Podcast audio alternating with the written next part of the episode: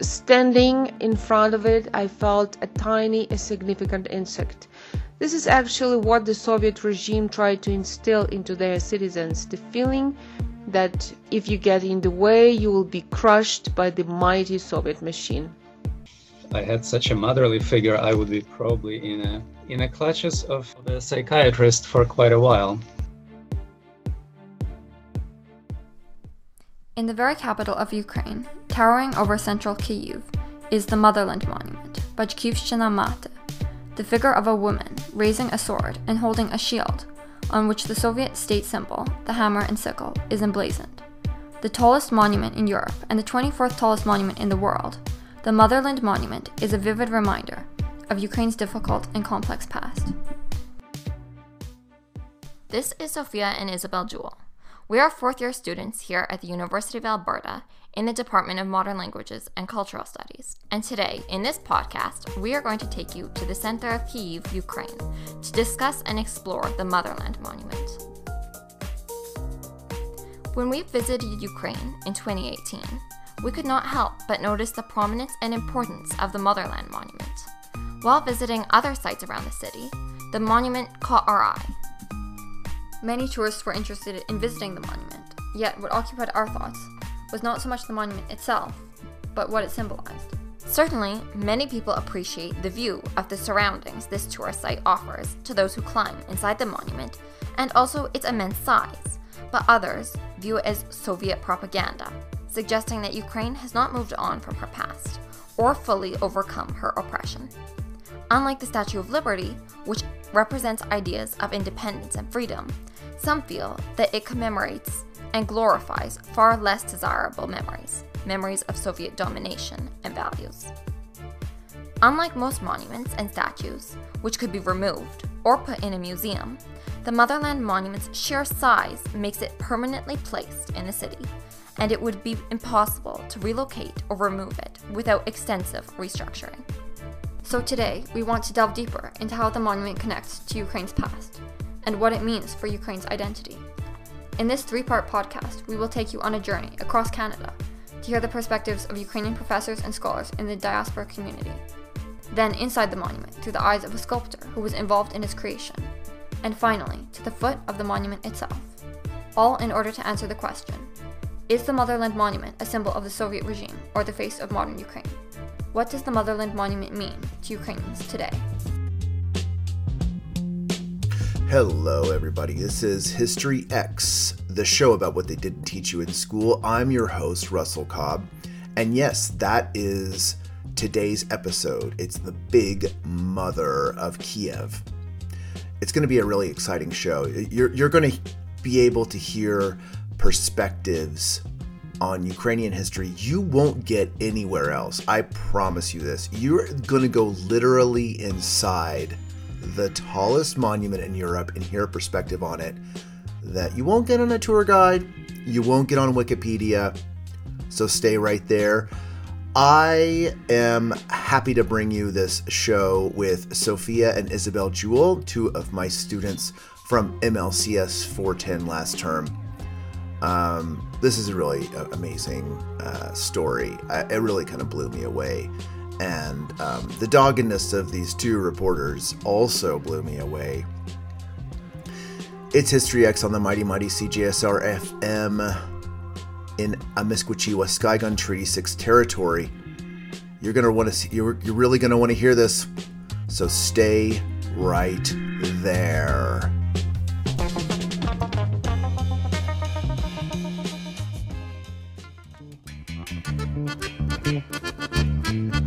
Monument is made of stainless steel. Standing 102 meters tall, it was built close to the Pecherska Lavra Monastery.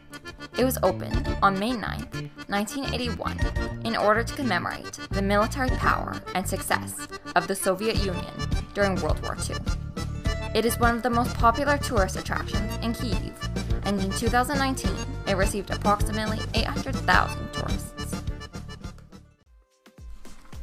Although the monument is clearly connected to the Soviet past, some websites describe the monument as the city's most distinctive feature, saying that without it, it would be difficult to imagine the face of modern Kyiv. This surprised us and made us wonder whether the monument had taken on a new meaning in modern Ukraine. For us, the monument seemed to glorify the Soviet regime and contradicted how we felt about Ukraine's post independence identity. We decided to ask Ukrainians what they thought. For this podcast, we reached out to 20 individuals, among whom are professors, scholars, researchers, artists, and sculptors. Many are from the Ukrainian diaspora, giving us a glimpse into the views of those who no longer live in Ukraine, but still feel a deep connection to Ukrainian culture and identity. The majority of the people we interviewed are professors of Ukrainian language and culture at universities across Canada. Therefore, they are very knowledgeable, engaging with the issue of Ukrainian history and identity at the professional academic level. Interestingly, many lived in Ukraine during the Soviet era, and therefore had perspectives that were influenced by this experience. This offers a valuable viewpoint because the Soviet era was a huge part of Ukraine's history and had a long lasting effect. In Ukraine, history is still very much alive, and many Ukrainians have vivid memories of this past regime.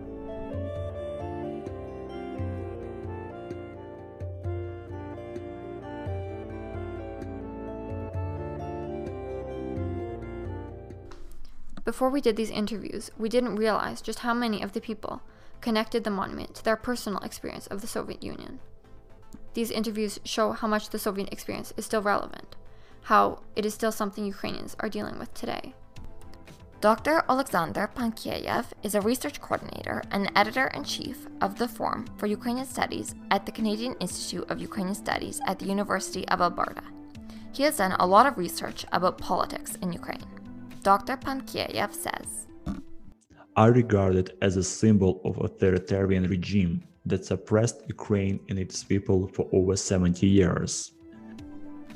Another person, who prefers to remain anonymous, made a similar point. However, to me, it does represent the regime that was gradually and consistently destroying Ukrainian culture, identity, and nation. In fact, many of the people we spoke with view the monument as representing the ideologies promoted at that time, when the Soviet Union was in control. Dr. Irene Sywenky is an associate professor of comparative literature at the University of Alberta and associate graduate chair for the Department of Modern Languages and Cultural Studies. She has researched extensively about Central and Eastern Europe, and has also researched about cultural borders and urban spaces. Dr. Sywenky described the monument as, quote, the idea of Soviet patriotism and motherland, End quote. She writes, quote, It is a symbol of the Soviet era modernity, technology, and progress. From what I know, the monument was indeed quite an engineering achievement. I never saw it as art or an attractive city landmark, but as an ideologically laden object. End quote. Interestingly, Bohdan Horich, a member of the Ukrainian diaspora, pointed out that the monument was built with so much material and effort from the people Yet, at the same time, the needs of the people were being completely neglected. This really showed the extreme extent to which the state's projects took priority over human living conditions. I see it more as a desperate attempt at Soviet aggrandizement. People lived in poorly built apartment blocks, while massive funds were spent on glorious monuments. Dr. Irena Konstantiuk is a professor at the University of Manitoba an instructor of Ukrainian language and culture in the Department of German and Slavic Studies.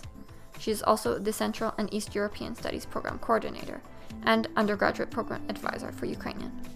Dr. Konstantiuk was a high school student in May of 1981 and saw the ribbon cutting ceremony, which was attended by Leonid Brezhnev, the General Secretary of the Communist Party. Yeah, I saw it when it was opened. Mm, I forgot the year. Oh, really? Um, so what was the opening ceremony like? Was it, um, were there a lot of people there?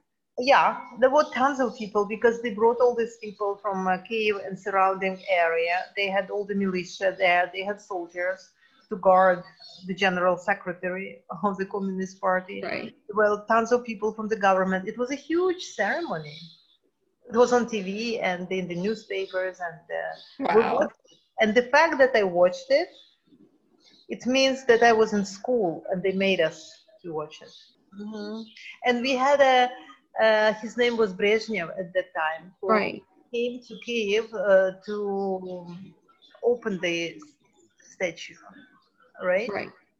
Uh, and it's funny because uh, while opening, he was very old and sick at that time. And um, while opening it, I think he fell. What? He fell. Brezhnev. Brezhnev fell while opening it. Yes, and it was hilarious because uh, we looked at it and was like, "Oh Lord, he's so old and so sick that he can hardly Right. move." And they brought him all the way to Kiev to cut the ribbon, right? That's, So- that's how I remember it. I remember Yes. Fell. They showed it even on um, on the news. Interesting. How old were you then? I, well, I was obviously young, I right? see. Right. 16, 17 maybe.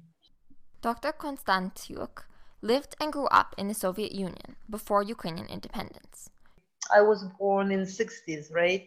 You also need to know that it was a, a society, the Soviet society was, a, again, you, I'm talking about Ukraine. It was a totally different story in Russia. Right. Yeah. This is um, where it was based on lie, right? So we would go to school, hear one story, and then go back home and hear a different story from, let's say, my parents, right? Interesting. my, my dad was telling me, you know, he listened to the Voice of America. He was, uh, you know, he didn't like uh, the regime. He uh, Oh. was ag- against it, and uh, so I was getting like different messages, right? Right. At home and then at school. So we learned how to hide and not to express our thoughts at school because otherwise we would be kicked out and our parents would have a problem, right? Oh. So uh, it was quite an interesting time. The monument is more than just an artistic creation. It's really connected to difficult histories and is truly an ideologically laden object. Dr. Natalia Pylypiuk is a professor emerita of the University of Alberta's Department of Modern Languages and Cultural Studies. She received a PhD from Harvard University and has taught courses on Ukrainian language, culture, and history. Dr. Pylypiuk pointed out that the monument is only one of many Soviet legacies that people are still dealing with in Ukraine. they are dealing with so many other Soviet legacies that are not so visible, but they're equally and maybe more painful. So, the answers we received confirmed our own feelings about the monument's connection to the Soviet Union. However, during our interview with Dr. Konstantiuk, we also learned about another way the monument is connected to past events, specifically the role of Ukraine in World War II. For Dr. Konstantiuk, the monument is mainly connected to World War II.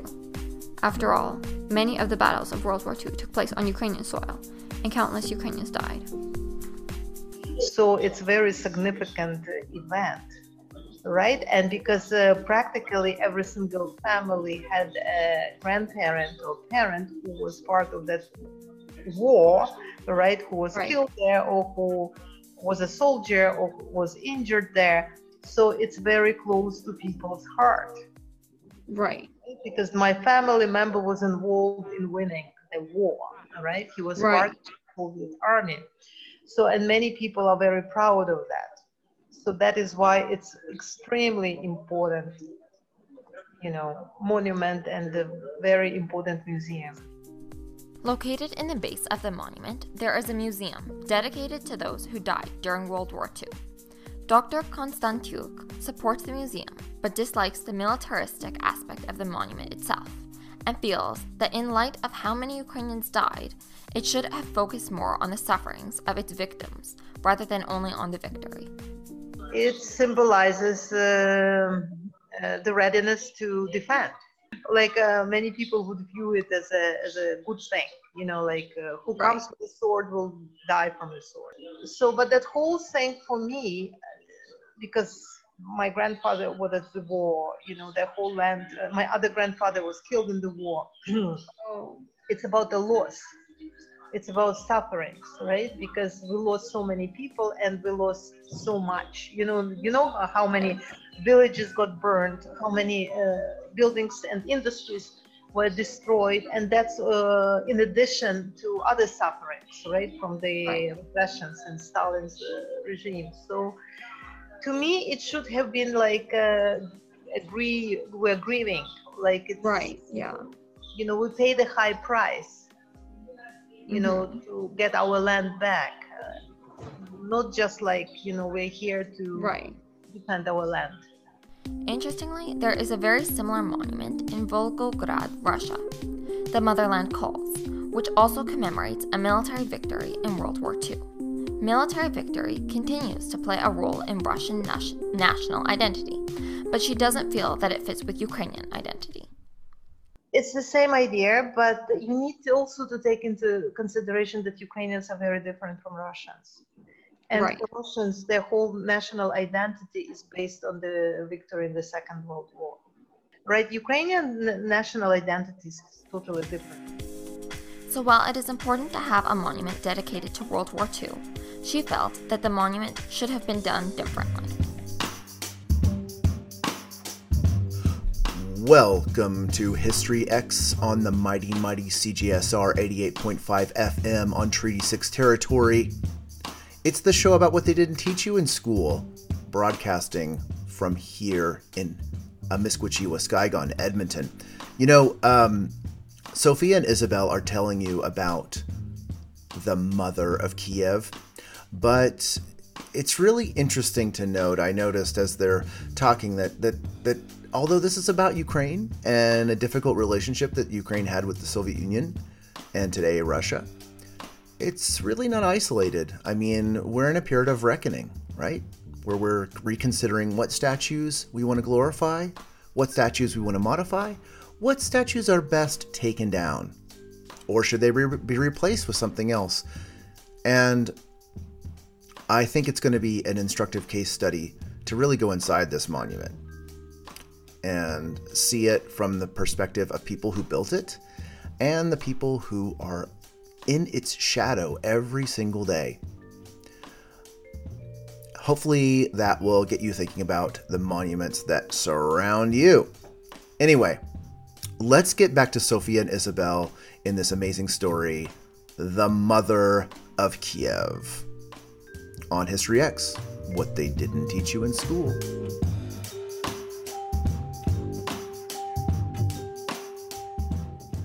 Many people we spoke with are critical of its visual impact, not only in terms of the design of the monument itself, but also in terms of the effect it has on the landscape, especially on the ancient historical sites nearby.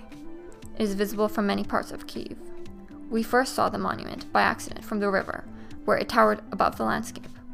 Dr. Taras Koznarsky is the acting graduate chair of the Department of Slavic Languages and Literatures at the University of Toronto and an associate professor of Ukrainian studies. He received his PhD from Harvard in 2001, basing his research topic on the city of Kyiv. He said, Well, the first time I saw uh, this statue, for me, it happened in the 90s, and I thought it was just atrocious, just hideous, monstrous.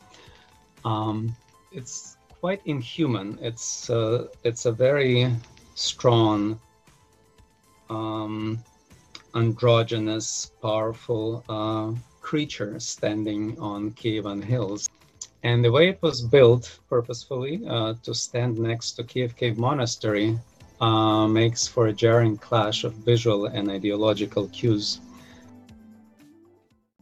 The monument was intended to be taller than the Tower of Pecherska Lavra, which had previously been the tallest location in Kyiv. Pecherska Lavra is an important historic monastery, so this suggests that the monument was intended to dominate the landscape in a certain way, and arguably make a political statement as well. The contrast between the famous monastery and the militaristic monument was also discussed by Dr. Pylypiuk. To me, the statue symbolizes the rape of Kiev's historical and cultural landscape by ugly Soviet monumentalism. The woman and her raised sword and shield visually overpowers the Baroque domes of Kiev's ancient Pecherska Lavra, the monastery.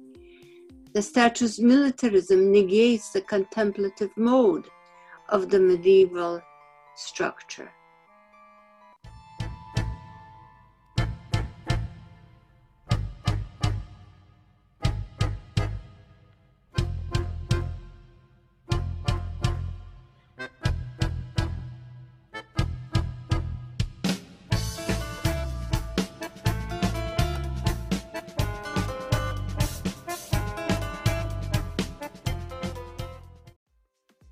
Monument is a reminder of Ukraine's Soviet past, and Soviet symbols are placed prominently on the shield.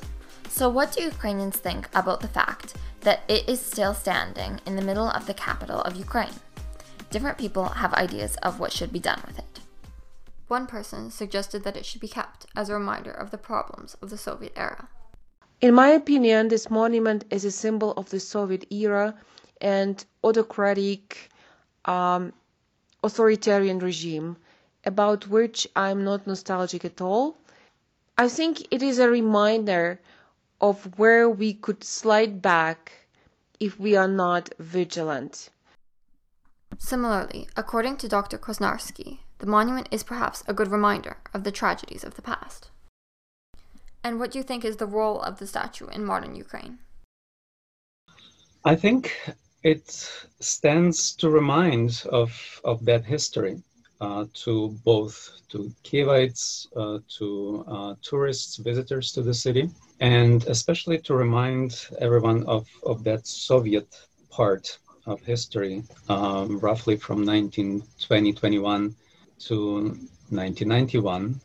Uh, and that Soviet period uh, had quite a few um, traumatic uh, aspects to it, including um, Holocaust, including the destruction of uh, the center of Kiev uh, during uh, World mm. War II, um, which was not so much doing of the Nazi invaders, but of the KGB uh, scorch earth policy to, to destroy the, the city occupied by the enemy. Others, such as Dr. Pankiev, view it as potentially valuable for educational purposes. I would leave it as it is, but educate people about the real symbolism of the monument and Ukrainian history. On the other hand, Dr. Sywenky points out that some may view the monument as an offensive piece of public art due to the painful history endured by the Ukrainian people at the hands of the Soviet regime. She says of the Soviet symbol, quote, I think it should be removed, although the costs of this project may be prohibitively high. The symbol may be offensive to those who lived under the Soviet regime, and especially those who suffered persecution and various forms of oppression during that time.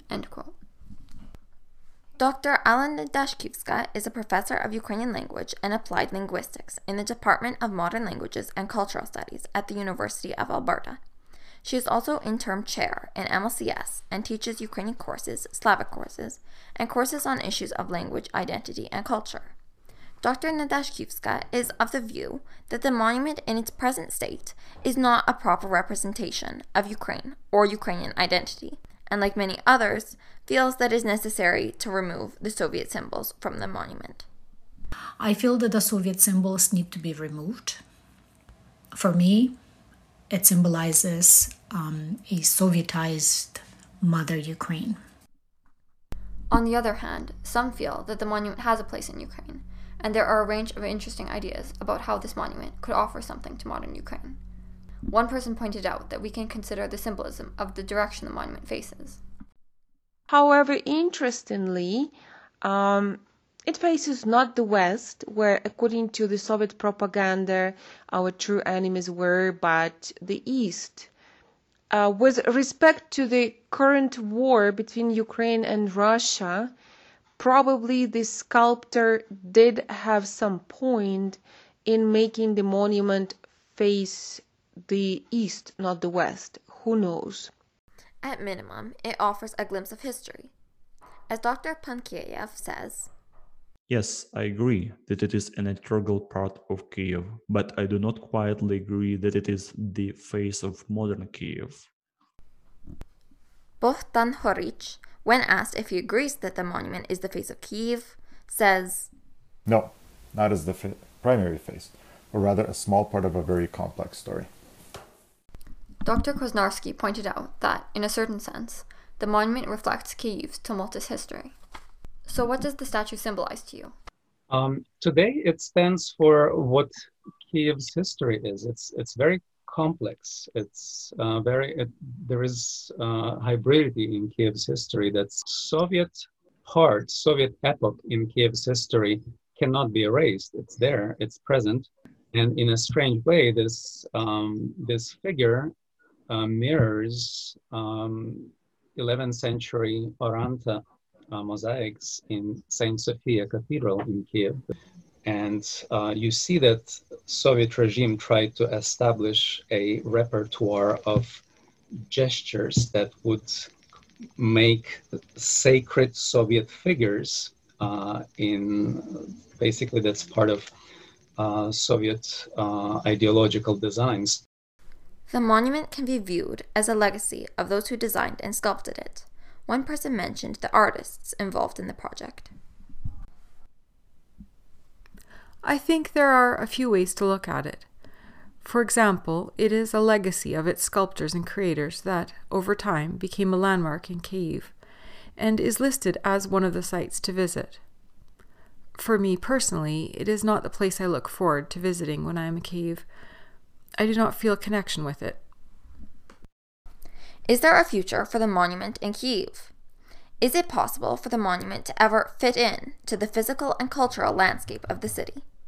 Dr. Sywenky wonders whether such a change has already begun. She says, quote, I think, however, that its role and symbolism might have been reimagined during the times of independence of Ukraine.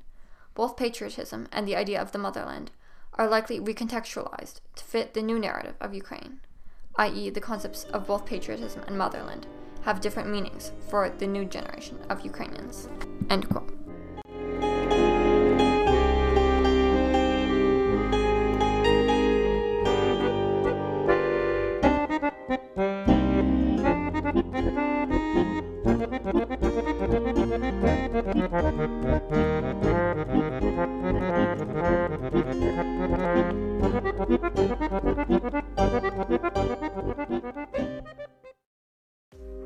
Without a doubt, these are difficult questions, and answers show the complexity of the Soviet legacy.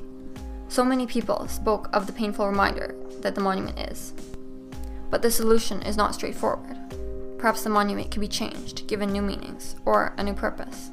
Perhaps it should remain in place as an important reminder of the past. After visiting Ukraine and deciding not to go see the monument, we weren't sure whether or not we were the only ones who were wary of this colossal landmark. As it turns out, many people agree with us. What we do not know is where this leaves us. Some say that the people of Ukraine should be the ones to make the decision about its fate. Join us for our next podcast, where we will explore the monument and its construction from an inside perspective in a private interview with a renowned Ukrainian sculptor who was a student of Basil Borodai and worked on the Motherland Monument itself.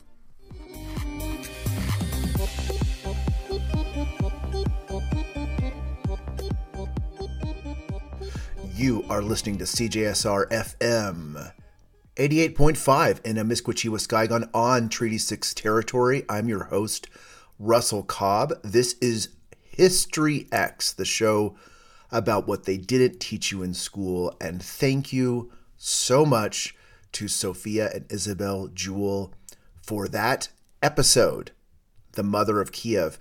You know, um, I really hope we're going to be able to get inside that statue from um, one of the builders of it. That will be on a future episode of History X. Uh, next week, actually, we're going to bring you another Ukrainian story. And this one is going to teach you a vocabulary lesson that you are going to thank me for. It's called perlustration. And if you've never heard that word, it is uh, actually weirdly relevant to your life. I can assure you that. It has to do with people surveilling and reading communi- your communications that are uh, not intended for them.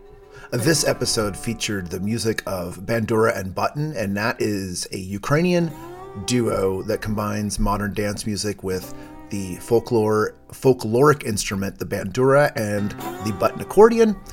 Thank you again, Sophia and Isabel, all the guests they brought on. Please um, be sure to shout out to us, find us on Instagram, Facebook, all those social medias, and we will see you next week.